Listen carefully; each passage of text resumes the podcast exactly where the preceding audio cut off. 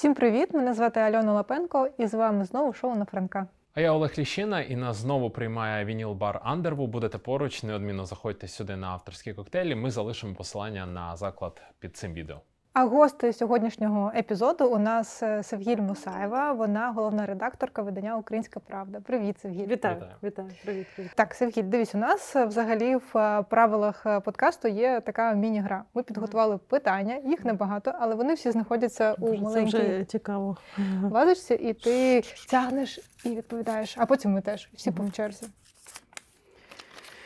Яке майбутнє хей у хейту загальне ставлення до коментаторів в інтернеті? Боже. Е, Круто, е, Дістала най, найнеприємніше, най, ну, не, не, не найприємніше, але таке болюче питання, тому що е, я з хейтом зустрічаюся дуже часто, українська правда з хейтом зустрічається дуже часто. Колись хтось сказав, що у коментарях е, твіттеру Української правди е, відкриваються ворота в пекло. Е, Зараз їх вже менше, але все одно дуже багато у нас е, людей, які нас люблять, а водночас не люблять. І це нормально. І тому ем, дійсно хейту дуже багато. І я можу сказати, що напевно конкретно в цій ситуації мені дуже сильно допомагає.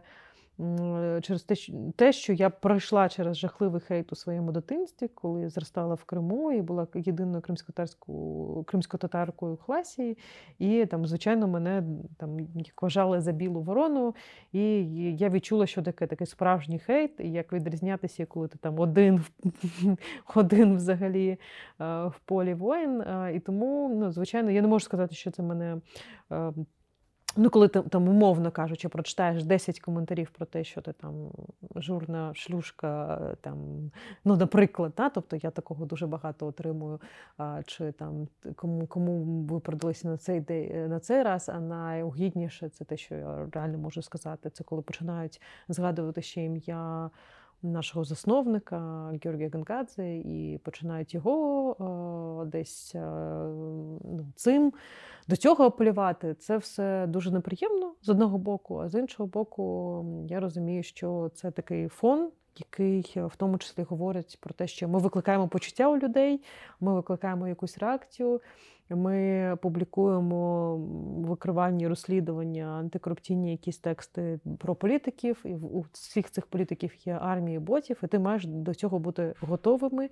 Готовими ти маєш це відчувати. Звичайно, не можу сказати, що це дуже приємно. Звичайно, я до кожного, коли там щось виходить, або як у будь-якого видання, або будь-якої людини є помилки, у нас теж стають, помилки їх теж всі дуже так обговорюють, смакують, і це теж е, неприємно все читати.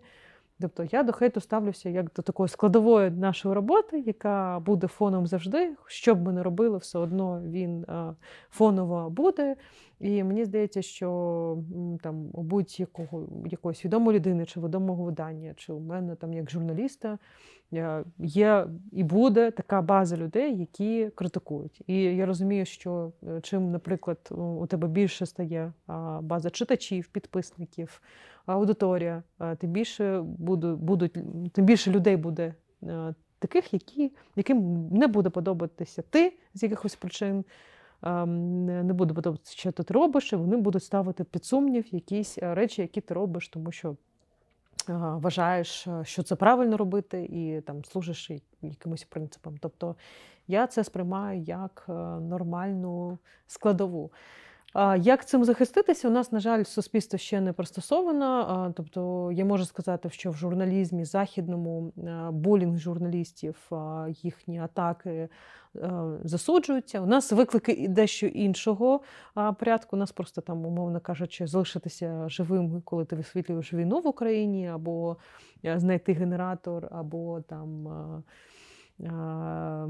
А засуджуються, вибачаюся, з боку суспільства. Тобто ні, ні, якось- засуджуюся з боку організацій е, журналістських. Тобто, коли я на конференції кудись їду, мене е, дуже часто питають про про булінг журналістів у мережі, чи часто я з цим стикаюся, е, чи часто я стикаюся з якимись погрозами на свою адресу і так далі. Тобто, е, і це такий нормальний фон моєї роботи. Я на нього навіть не звертаю увагу, але це викликає дуже багато питань.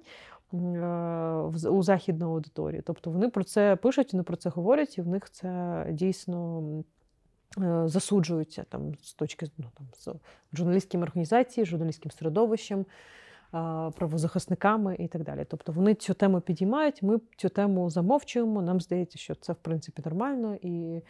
А, там такої журналістської солідарності немає. Тобто, напевно, якісь твої колеги навіть порадіють, коли тебе там будуть хейтити, будуть кривдити і так далі. Тобто я з таким е, теж е, стикалася. Я думаю, що в майбутньому якомусь, е, не найближчому, я розумію, може бути там адміністративна відповідальність за хейт у мережі. Я впевнена, що західні суспільства до цього дійдуть, і ми також дійдемо, тому що. Є люди, які там уразливі до хейту, є люди, яких хейт доводить до якихось е, самогубств, до вчинків, і це також треба розуміти. Ми зараз живемо там у суспільстві нової культури, і тому я думаю, що рано чи пізно ми до цього прийдемо. е, Що в тому числі е, цей хейт у теж буде сприйматися як сприйматися як харасмент і як злочин. А з початку війни ви, від- ви відчули, зменшилась кількість хейту у тому ж самому Фейсбуці? А, ем, я б не так не сказала. Тобто на початку війни так. А потім, коли ми, наприклад, підіймаємо якісь теми, які можуть викликати якусь реакцію людей, е, ми стикаємося з хейтом. І також я думаю, що тут спрацьовує той та історія, що ну, фактично ми втомилися дуже сильно від негативу, ми дуже втомилися від поганих новин. І е, до кого така перша претензія, коли ти читаєш погану новину або новину, яка там тобі не подобається, яка не відповідає твоєму, твоєму світогляду і так далі. Тебе є образа на журналіста, як на людину, яка цю новину написала. І тому цей хейт теж може бути спрямований на журналістів, тому що я пам'ятаю, що перші тижні війни навпаки мені дуже багато людей писали. Я пам'ятаю, як я приїхала на доокуповані території Київщини, як вони коли там дізнавалися, що я журналіст, вони там просто плакали, казали, Боже, найстрашніше було там без новин, без інформації. Дякую, що ви це, це розповідаєте. Да і взагалі просто світ би не дізнався правду про злочин росіян, якби журналісти не заїхали в Бучу не розповіли про весь цей жах. І це е, це така ключова точка взагалі цієї війни, тому що вона змінила все. І це про журналіст, журналізм, журналістику е, її значення, її роль. Ви підчищаєте коментарі, якщо там ну, зовсім якась агресивна? Ну, якщо там прям дуже образливі речі, я звичайно можу забанити людину. На сторінці Української правди чи на власній? На власній. На сторінці Української правди ем, ну, ми би просто у нас, мені здається, там можна кілька змін людей і не вистачить ресурсу чистити всі коментарі. І тому ні, ми, не, ми цим не займаємося. Особисто, там, коли мені щось там дійсно дуже образливо буває, я не хочу це бачити.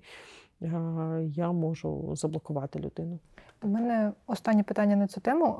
Не знаю, е, чи бачили ви чи ні. Bird and Flight публікував... була така дискусія між на- нами, там, маркетологами і піарниками, що типу в Бердон Фладі почали більш е, різкіше відповідати коментаторам під своїми постами. Mm-hmm. Ось, наприклад, ем, нічого собі не їсть на Бартона. Таке враження, що автор давно е, порвав Бартона в режисурі і пише е, у вільний е, від роботи час. Чому історія про дівчинку підлінка має мати щось більше, ніж підлітковий серіал? Це до Венздей Мгм, було написано, що Бьорденфлай відповів: фільми мають знімати режисери, критики мають писати на них рецензії. Е, Якось так воно влаштовано, хіба ні? Ну, типу, вони намагались е, якось ще. Е, От, наприклад, від- е, відповідає: а спробуйте прочитати текст. Це простіше, ніж, здається. Ну, ми теж іноді до цього апелюємо, але, на жаль, люди читають заголовки, читають уривки, не читають е, весь текст, і це також проблема. наша. ну, це е, ускладнює. нам. Е, Як ви відноситесь до того, що медіа може отак, от в такій формі е, відповідати зараз своїм коментаторам, а Таке особливо якщо вони да, так. да, Ну, особливо, ну, якщо я вони не бачу в цьому нічого поганого, тому що це соцмережі, і вони передбачають е, теж якось таке неформальні. І, звичайно, коли там, вибачте, до тебе іноді апелюють е, нецензурним, нецензурною лайкою, дуже, ча- е, дуже важко залишатися в якійсь такій парадигмі.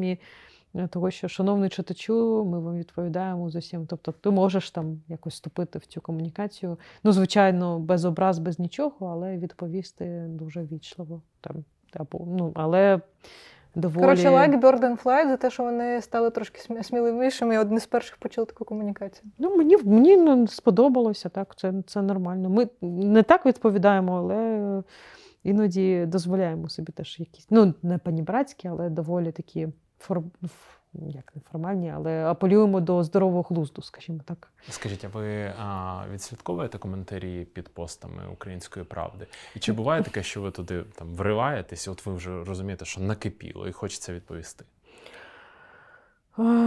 Ну, іноді так я можу відповісти і від себе, і від сторінки Української правди. Це дуже рідко трапляється, тому що я все ж таки розумію, що е, дуже часто ми маємо е, справу з ботами і, і там з фабриками цих ботів, і вони навпаки отримують гроші за кількість коментарів, які вони пишуть. І тому дуже часто, коли ну там я не знаю, я проводила, е, але це з особистої сторінки на сторінку Української правди. Я проводила експеримент, коли там якийсь момент, коли там воно там вже на 10 коментарів розтягнулося. Я кажу: ну все, я видаляю гілку, і ми розходимося. Влаштовую. Тут починається істерика, що ні, нічого не видаляєте, бо треба ж Як же замовнику потім Да-да-да, показати? як прозвітувати про роботу. Тому так, тобто, коли я бачу, що це реальна людина, що в неї можуть виникнути питання, я їй відповідаю. Коли я бачу, що це бот, а ну ми теж собаку з'їли вже. Ой. Не слухай. Е, е, Ну, тобто, ми доволі.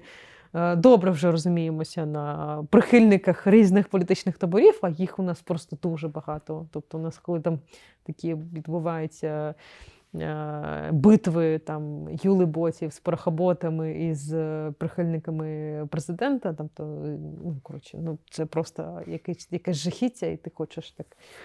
Ну і це нормально. Ну ти не відповідаєш, тому що хочеш е, все ж таки зберегти здоровий глузд.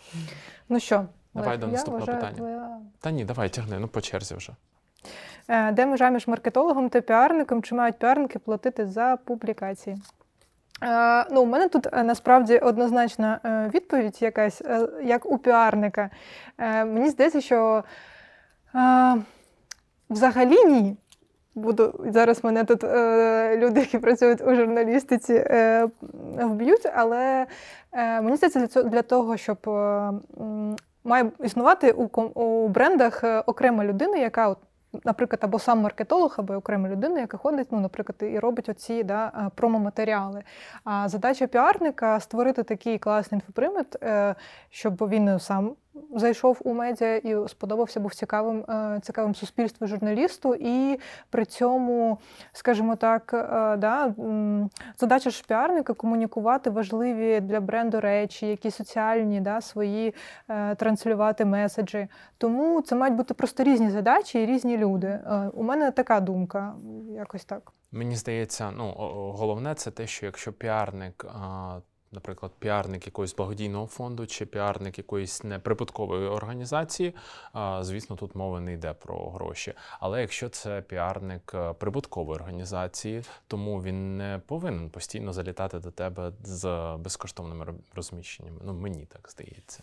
Ну, я ж і кажу, да, що бренд е, може залітати, але не завжди. Але ну, це не мають робити піарники. У мене особисто біль всередині. бути м, золота середина між А ну, це гіль, ти думаєш? Ну, мені здається, що є просто різні публікації, тобто є маркетингові е, там публікації, які там розповідають про вихід нового продукту, про е, запуск е, там не знаю, КСО напрямку в якійсь компанії.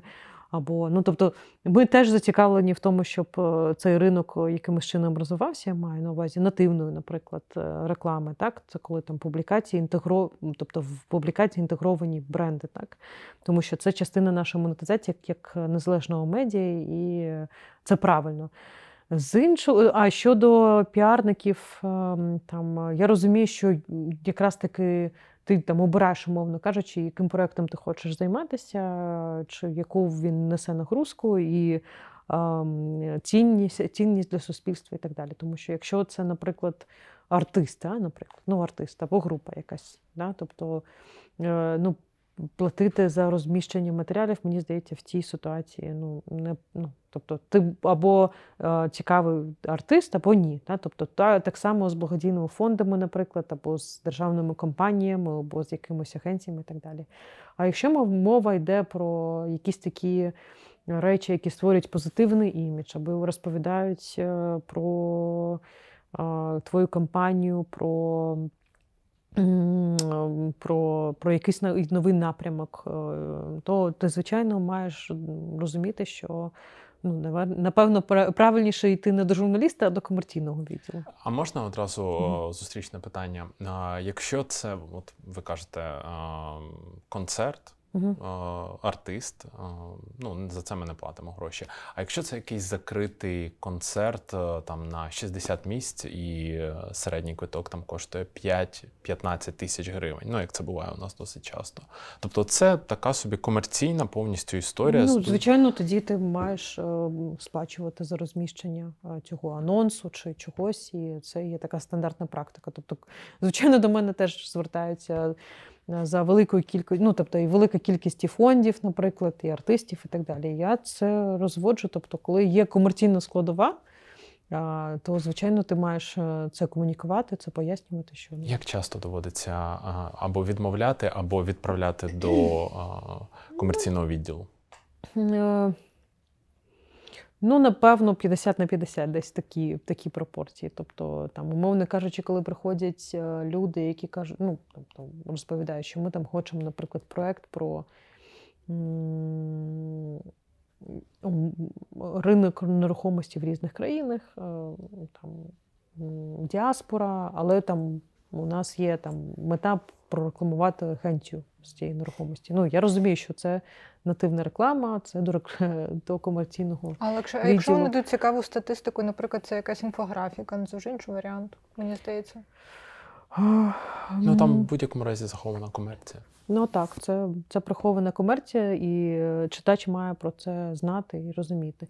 З іншого боку, наприклад, звертається до тебе ферма. Ну, наприклад, да, зараз під час війни теж дуже багато ферма у Харківській області, яка пробула там в окупації кілька місяців і прогодувала село, в якому жило там кілька тисяч мешканців, наприклад.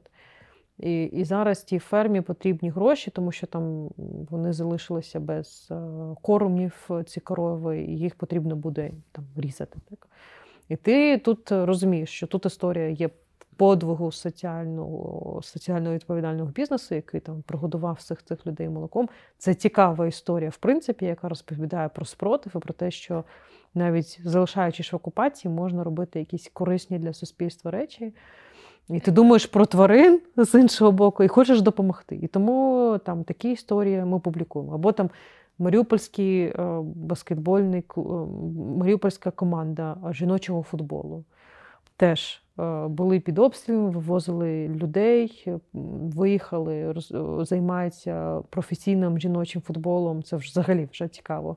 Але вони свою команду фінансують за рахунок того, що роблять випічку, готують вареники, е, і ти такий думаєш, блін, ну це така історія, ну як їм допомогти? І ми публікуємо, публікуємо реквізити і чесно розповідаємо в тексті, що ось це дівчата, які втратили все у Маріуполі.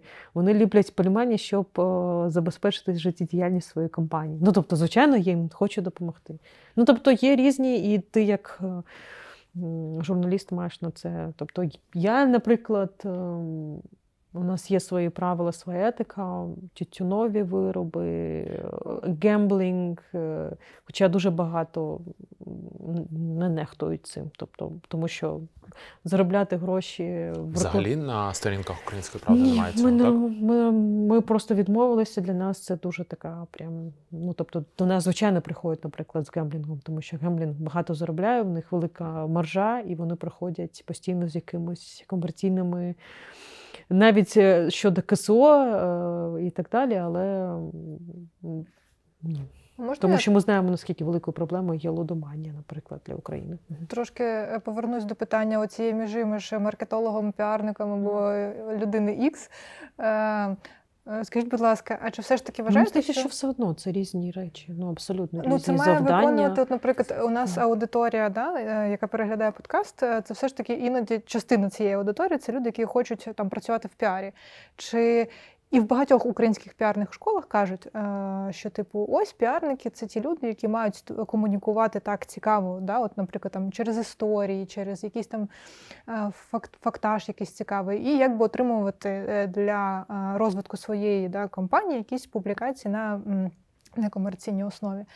Але да, я розумію, що інших шляхів у медіа монетизації не так багато. Чи все ж таки це мають робити піарники, чи це має бути маркетолог, чи якась окрема людина, щоб там, скажімо так, пояснити людям, хто має взагалі е, робити цю роботу? Бо є стереотип, що іноді е, ламається оцей зв'язок між піарником і журналістом, коли він там, наприклад, приходить е, там з комерційними штуками, потім йому вже важче. Ну, є такий міф серед піарників, так транслюю, що типу потім Ну, важче. мені здається, що бу- теж е, ну, це основи. прям це, це про розуміння піарника, роботи медіа і те, що може бути цікаве, що не може бути цікаве. Чи ображає мене, коли там до мене звертаються, там, умовно кажучи, з відверто комерційною пропозицією? Тобто, ну ні, я просто комунікую, кажу: ну sorry, але це до комерційного відділу. Ось е, ідіть і комунікуйте. Я до цього не маю відносин стосунку, бо в мене з комерційним відділом стіна, да? тобто стіна, через яку ми там. Тобто є принципи, які я прописала. Ось ми там якісь там бувають іноді там ситуації, хоча у нас все виписано щодо рекламної політики, але бувають якісь там речі, коли ну воно там як виключення з правил можуть бути. Е, Ні, я ніколи е, у мене не, не буде того, що якщо там піарник мені, наприклад, щось там запропонував, я його відправила до комерційного відділу, а завтра він до мене не прийде з якоюсь цікавою ідеєю. Я його вислухаю, звичайно, і, і зроблю правильне, правильне рішення.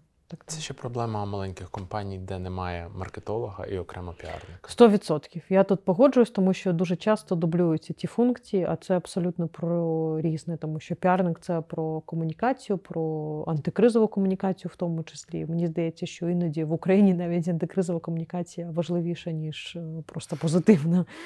А маркетолог це людина, яка просуває нові продукти, нові напрямки, і це просто різні функції. Згодна. Олег, все, тепер не відвертишся. Добре. Твоє.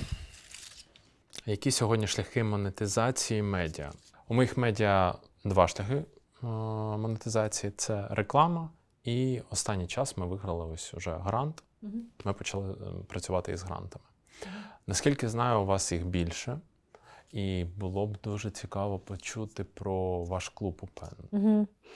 Ну, дивіться, я просто дуже багато часу присвятила е, взагалі питанню побудови е, бізнес-моделі. Е, то в мене був я прям окремо цим напрямком займалася, коли в мене була стипендія Німана в Гарвардському університеті. Я зрозуміла, що ти можеш побудувати стабільну бізнес-модель медіа, використовуючи гібридний підхід. Е, Тобто, умовно кажучи, жодна медіа в Україні у світі не може жити тільки за рахунок, наприклад, банерної реклами, нативної реклами, е, донорських коштів або там е, readers revenue. Тому е, хороше медіа, медіа, яке е, може в тому числі відповідати на виклики часу, е, воно має розвивати усі ті напрямки одночасно. І е, це, як показав, як показала ситуація з війною, е, там наш розрахунок він був правильним. Тому що модель української правди, звичайно, була заточена на до війни. е, 80% ми отримали за рахунок реклами. А ця реклама вона включала в себе і нативку, і програматик, і просто банерну рекламу, умовно, там покази. Да? Тобто, і 10% були, складали гранти, і 10% десь це readers revenue. Зараз ситуація кардинальним чином змінилася, тому що рекламний ринок просів, і зараз ми більше, звичайно, ем, залучили грантових коштів. Ми менше заробляємо на рекламу, хоча це суттєва частка. І ми почали більше заробляти за рахунок Патреону і за рахунок клубу читачів української правди. Тобто ми побудували таку модель, яка може в якийсь момент нас захистити, перекрити і так далі. І ми хочемо, звичайно, розвивати інші напрямки. Наприклад, зараз ми дуже активно розвиваємо YouTube свій, бо YouTube теж монетизується, YouTube е, дає гроші і дає підписників е, для нашого клубу. Коли виходять якісь резонансні розслідування, ми бачимо, що люди починають підписуватися до клубу читачів української правди, донатять. е, І це працює таким чином. Скільки сьогодні налічує клуб читачів? Клуб УП? Кілька тисяч підписників, і ще Patreon у нас є. Не можу сказати загальну кількість, е, на жаль. І щодо суми монетизації, ну вона нормальна. Тобто, щомісячні донейти вони допомагають там перекривати. Ну там Можливо, знаєте, який найбільший ті- донат? Там же можна виставити З- свою найбільш власну кількох- суму. Скількох заробітна плата? Найбільший донат, е, м, е, зараз скажу. М, е, В Патреоні м, там же ж можна. е, Найбільший донат місячний.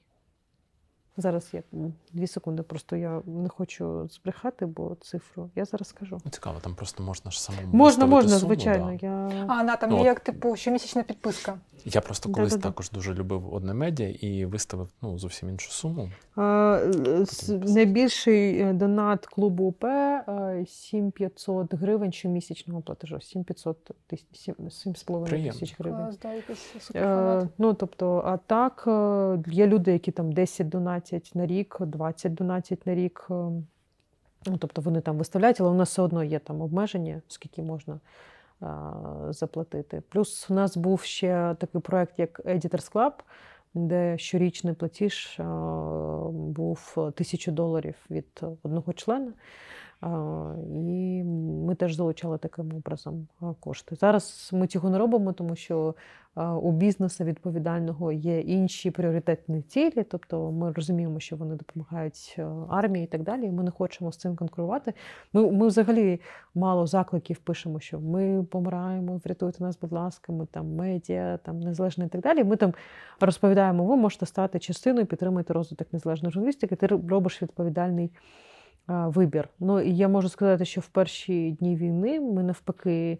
Зняли усю, усі банери, ми зняли там все. Ми навіть думали, ну там клуб е, читачів думали навіть е, ну, трохи там заморозити цей проект.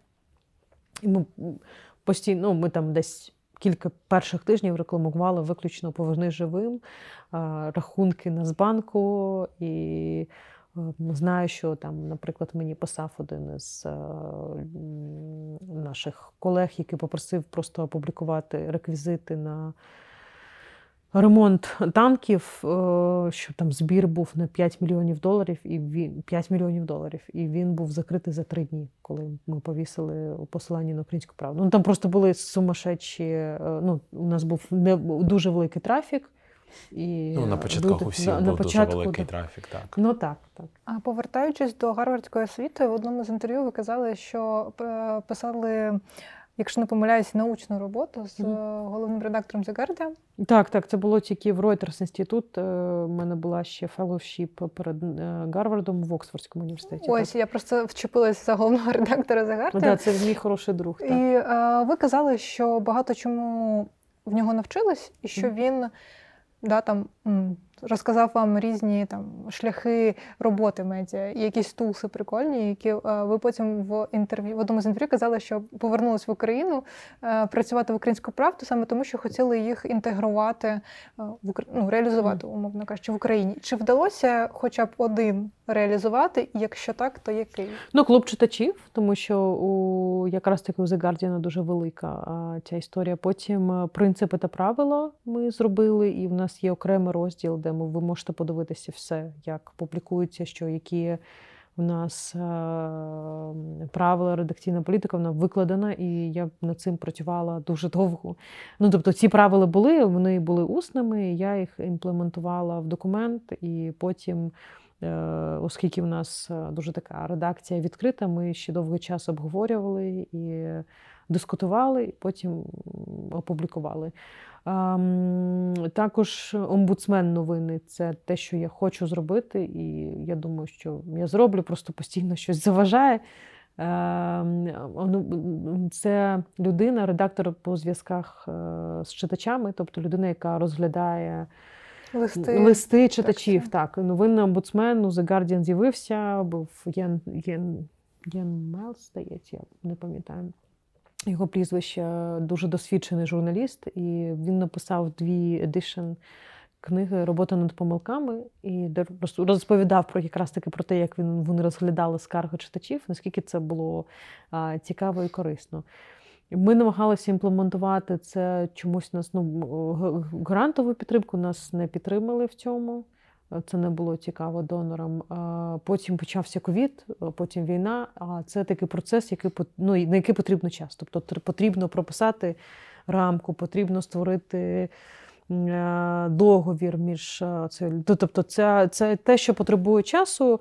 А коли у тебе там робота 24 на 7 в умовах війни і в умовах е, того, як організувати, знайти генератори,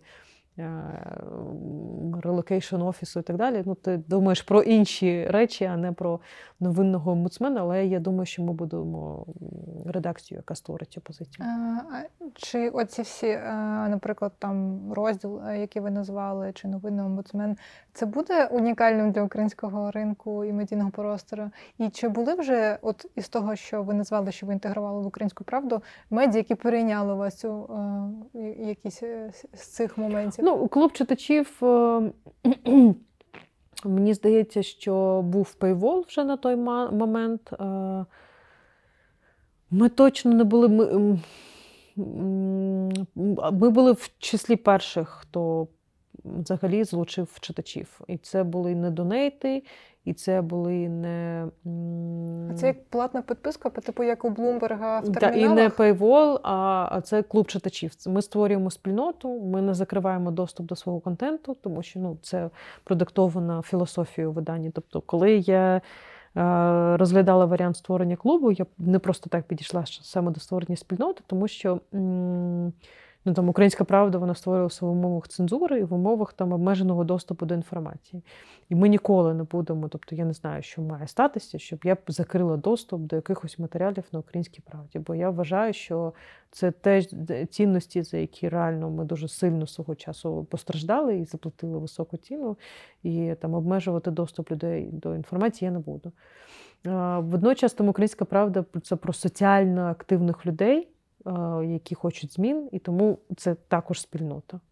І ми у спільноті робили дуже багато хороших речей до війни. Ми ходили разом на екологічні збори, прибирали парки, висаджували дерева, здавали кров. Ну, тобто, це були такі позитивні зміни. Зараз під час війни, на жаль, ми не можемо цього робити. Ми там просто запрошували людей до редакції.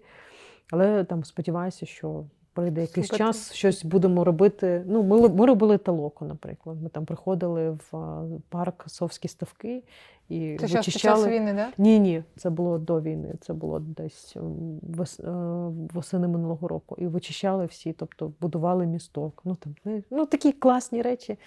І їх хотілося б робити, але зараз Можна зробити якесь групове волонтерство. Ну, типу, піти Може, якомусь да, ну. фонду, допомогти. Так, я пропоную продовжувати. Ваш черг. Толерантність українських ЗМІ до хороших росіян, на кшталт Фейгіна, Пінтковського, Гудкова, ваше ставлення. Ну, яке може бути ставлення? Звичайно, негативне, бо е, це те, що це йти на поводу ну, у частини своєї аудиторії, у якої ці люди викликають е, захоплення, якусь. емпатію і нести їх у свій інформаційний простір. Е, Причому до всіх цих людей є питання.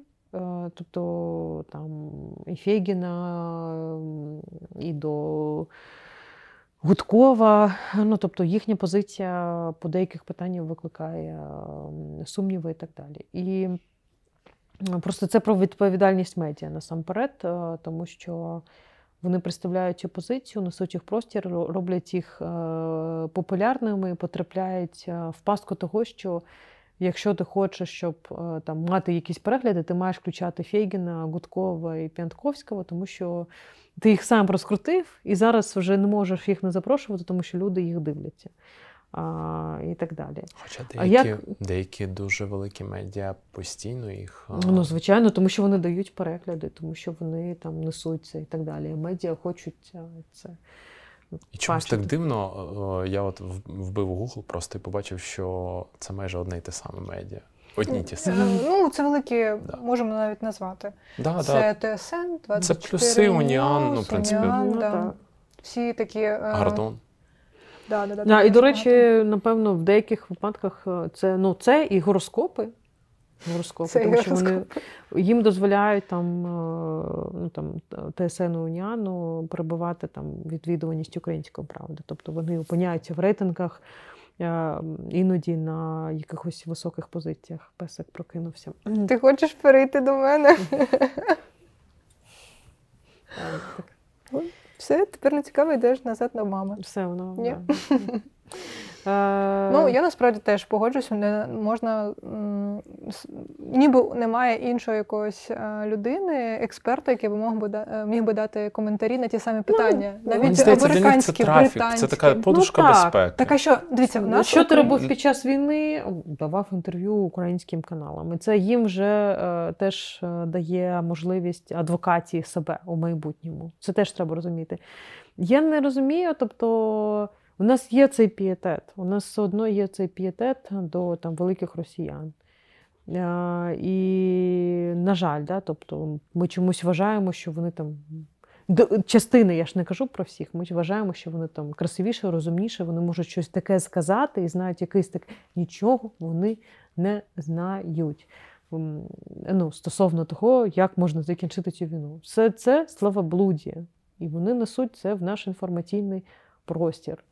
Тобто це має бути культура повної відміни е, для цих е, людей. Я у не кажу про просторі. повної відміни. Тобто, ну я взагалі просто для мене повна відміна це теж про цензурування, так? Деяке. Ну, хоча я погоджуюсь, що в деяких випадках воно має бути і так далі. Тобто, але ми, наприклад, для себе це питання вирішили. Навіть для людей, які толерували Росію зараз.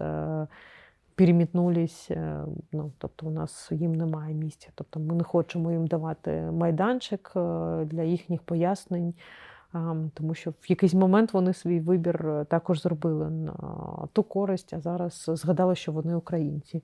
Ну, наприклад, і таких, е, такі випадки є, і вони неприємні. Ну, це теж Я просто, просто е, ставлення культура відміни з вашого боку. Мені там обра... мені образливо, коли там. Ти бачиш великі перегляди Дудя, наприклад. Да? Там Дудя і там Марія Пєвчих. Марія Пєвчих, наприклад, останній ефір з Марією Пєвчих, який теж писали велика кількість там людей, такі восторжені отзиви, що вона там. Ну, вибачте, просто рівень, про який вона розповідає, це той рівень, який українські журналісти подолали дуже давно. Тому що а, Наша, на- наша робота теж призводить до змін, до якісних змін. Ми на голову вище за рівнем свідомості, свідомості за рівнем результативності. Але чомусь ми заглядаємо їм до роти, і нам Чому здає... так відбувається? Ну це, це комплекси. Я вважаю, що це комплекси. І ми не можемо цінувати своїх людей, своїх експертів, своїх е, журналістів, своїх акторів, своїх артистів. Ну тобто, вже почали це робити більше. бі- Ну, але якось вимушено. Так. так. Тому що нам е, десь закладено, і нам потрібно тут щось у собі в голові змінити, що це не велика російська культура, журналістика. Ну, тому що в нас же було, ми ж всі там. Там, о, там, Парфьонов, о, ну все, це Парфьонов, і всі йдуть дивитися Парфьонова, який приїхав до Києва, і він зверхньо. А зараз подивіться, що Парфьонов розповідає. Ну, тобто, я це дивлюся в якості соціального експерименту для того, щоб зрозуміти, що ну, там, а, так, вони мають е, енциклопедичні знання, вони мають, е, вони можуть жонглювати датами, цифрами красиво, але ем, при тому всьому це, ну, вон, це люди, які допустили те, що з Росією сталося. Конкретно Парфіонов є його доля відповідальності щодо того, що сталося з журналістикою. Тому що в якийсь момент він пішов на компроміс. І е, він і це і ти показово це бачиш. Ти реально бачиш в цьому, в чому він пішов на компроміс, а в чому там українські журналісти там деякі не пішли, там частина не пішли на компроміс. І е, нам потрібно розвивати своїх героїв, нам потрібно показувати своїх людей. У нас є чим а, пишатися і не знаю. Ви от кажете, що е, українська журналістика на рівень вище. Як тоді ставитись до таких видань, як т- ті самі ТСН Уніан, які там пишуть жахливі заголовки, або Гордон, типу Я маю Е, на увазі все ж таки е, розслідувальну там, журналістику, ще щось. незалежні проекти. Маю на увазі роботу наших Ну, це жахлива журналістика, погодьтесь, ну, це Ні, не має відношення до журналістики. Чи мають медіа взагалі робити такі заголовки і створювати такий контент? Ну ні, вони просто зрозуміло, що вони переслідують. Вони переслідують е, відвідуваність і так далі, і тому подібне. Тобто, і надзвичайно важко там робити якісну журналістику, наприклад, так, і конкурувати з такими виданнями зі, своїми, там, наприклад, заголовками і так далі, розповідаючи про антикорупційну політику. Там Українську правду теж іноді критикують за заголовки, але вони в жодному. Ні, ну я не знаю. Ну там не сподобався людям заголовок Зеленський вніс малюка в Верховну Раду. Ну зрозуміло, що це. Ну, це гра слів. Ну так, це гра слів, але люди такі: о, чернушники, що ви хто вам, що ви тут почуття гумору?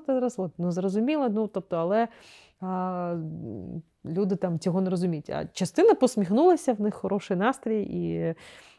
Там і перегляди там. Ну, у нас бувають іноді, звичайно, якісь речі, які там, ну там е, зрозуміло, що там е, заголовок е, стало відомо, коли відбудеться. Він трохи клікбейтний, але ми маємо також витримувати конкурентів. Вибачте, з гороскопами ТСН і з, з передбаченими астролога і таролога. І ми маємо це робити, тому що ми боремося за аудиторію і за глузд, за те, що люди цікавилися там антикорупційною політикою. Коли він заходить на українську правду на стало відомо, наприклад, чи на Зеленський вніс малюка, він, можливо, там подивиться і щось інше і зрозуміє про себе. Тобто, залучення великої аудиторії все ж таки має бути для того, щоб е, якісне медіа зростало. А у мене останнє питання е, е, як підпитання до цього.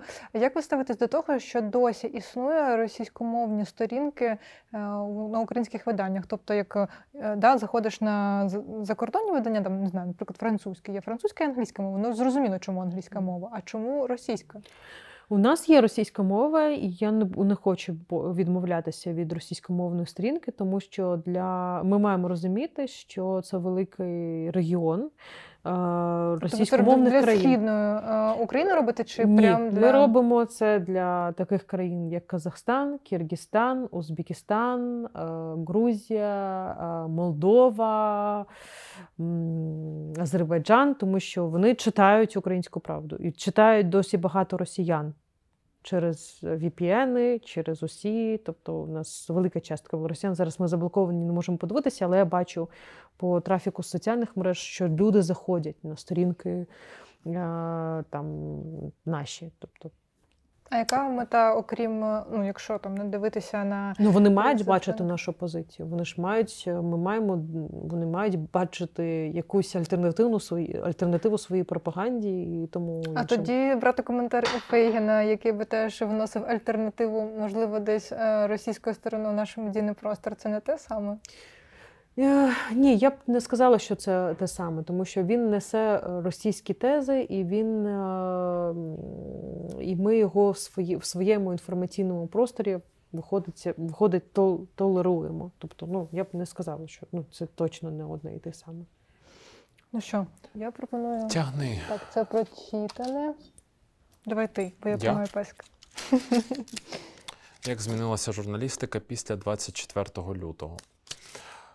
А чи змінилася українська журналістика після 24 лютого? Я думаю, що змінилося. Знаєте, в мене є відчуття, що ніби якась утворилася цензура від самого суспільства нашого. Тобто, наприклад, ми перестали обговорювати питання корупції, якби якась така, і навіть піарники, які комунікують на якісь певні теми, ми ну, дуже обережно, з дуже да, там ми ні- ніколи не ведемо в комунікацію про корупцію, наприклад, зараз. О, мені здається, українська правда. Ми ведемо. Веде. Дуже... Ну, Нас мені за це теж у це- обережності немає. Да, у вас це Ні, здається немає. це як виняток, а не як правило. Ні, так нас за це критикують. Причому свої ж колеги можуть критикувати, що ви тут е, Зраду розводити. Ну, ну так, хоча зрозуміло, що навпаки, навпаки, тому що ну, я знаю а, відгуки не від частини там, наших колег, а від е, дипломатів, від всіх, вони навпаки, це дуже їм подобається. І вони кажуть, що це якраз таки показує, що незважаючи на те, що Україна у війні, незважаючи на те, що ми платимо дуже високу ціну. Україна залишається демократичною країною, де незалежні медіа можуть е, викривати корупцію і і призводити до для- до змін. Для них це ціннісні орієнтири, і вони вірять, що там ця країна, незважаючи на все, там не скотиться в якусь автократію сама, власне, борючись за Ну, да. демократичні процеси. Тобто вони це дуже добре розуміють, вони навпаки. А, Нам дуже вдячні за це. І е, після цих викриттів, які були там кілька тижнів тому, у нас безліч, е, безліч було публікацій про там українську правду, про те, що ми розповідаємо, тому що ну, це також приклад того, як е, там робиться журналістика в демократичній країні. Тому що Ви почали отримувати погрози, да, здається? Ну, те, що ви Ну, їх та, отримуєте постійно, я розумію. Ну так, це так, неприємно було. Я не хочу про це говорити, тому що е, ну, це привертати увагу зайву завжди. Е, Неприємний процес, але він, е, я ж кажу, це завжди фоновий режим нашої роботи. Якщо ти не готовий до цього, ну, то тобі нема чого робити в українській правді. Тобто, виходить, ви не відчули якихось змін у журналістиці Відчула, відчула. Слухайте, ну ми ж всі живемо в дуже складних е, психологічних умовах. Журналістам дуже теж складно, тому що ну, ти- спілкуєшся з жертвами злочинів е, воєнних. Ти там твої батьки можуть бути на окупованій території. Тобто, ну, все це дуже складно. І там, умовно кажучи, я сьогодні читала текст іноземного видання, які вони нам дозволили публікувати. І я бачу е, різницю в цьому tone of voice, як ми пишемо про війну, як вони пишуть. Да? Тобто у нас більше емоційності, більше болю, більше внутрішнього переживання. Вони так відсторонено до цього підходять. Тобто журналістика стала більш емоційною, більш емпатичною з іншого боку. Вона не перестала бути там частина журналістики не перестала бути хайповою і там жовтою, тому що передбачення терологів, астрологів е, Арістовича вони навпаки мають зараз великий успіх. І ми, до речі, навіть писали якийсь текст е, про я попросила про те, пояснити феномен взагалі таро, тому що зараз всі. е, Там навіть мої друзі дивляться якісь прогнози тарологів, коли закінчиться війна. І це має абсолютну підставу, але просто Психологічно просто легше трошечки Да, да, стає. да, да, да, да. Ти Щось можна собі за, запланувати і так далі. Тобто у людській психології це є, і медійники, медійники це використовують, і це не дуже відповідально. Ви робили матеріал про те, чому люди зараз так часто почали звертатися до всіх Це цих теологів, і що- і як це пояснюється з точки зору е, культурної е, антропології, скажімо так. Тобто, чому вони йдуть до них, чому вони звертаються, що це, про що це говорить і як. Ну, тобто, що це має перш за все психологічне підґрунтя, а не там. Стовідсотково. А, Який ваш е, найулюбленіший матеріал, який вийшов за час е, за останній рік, з 24 лютого? Ну, я б, напевно, кілька визначила. Перше, це фільм документальний Окупант, який зроблений з відео з телефону російського солдата. І в нього вже 4 мільйони переглядів на Ютубі. Він дуже а, класний. Друге, це реконструкція перших трьох днів війни, як все відбувалося. І третє. Третє, напевно, назву репортаж нашої кореспондентки Олі Кириленко з стаб-пункту Бахмуті. Ем, Вона провела один день у стаб-пункті і розповіла, власне, як рятують е, українських військових в цьому стаб-пункті. Ну, напевно, ці три роботи визначу. А там все інше про батальйон Монако, Відень, Дубай, всі так знають. Це просто така безсмертна класика. Дуже дякую, що завітали до нас в гості. Ем, Дякую за запрошення. Нашим підписникам підписуйтесь на наш канал, ставте колокольчики, лайки. Я вже звикаю до цих слів. Е, І залишайте коментарі, е, які теми вас вам би ще було цікаво послухати. До наступної зустрічі.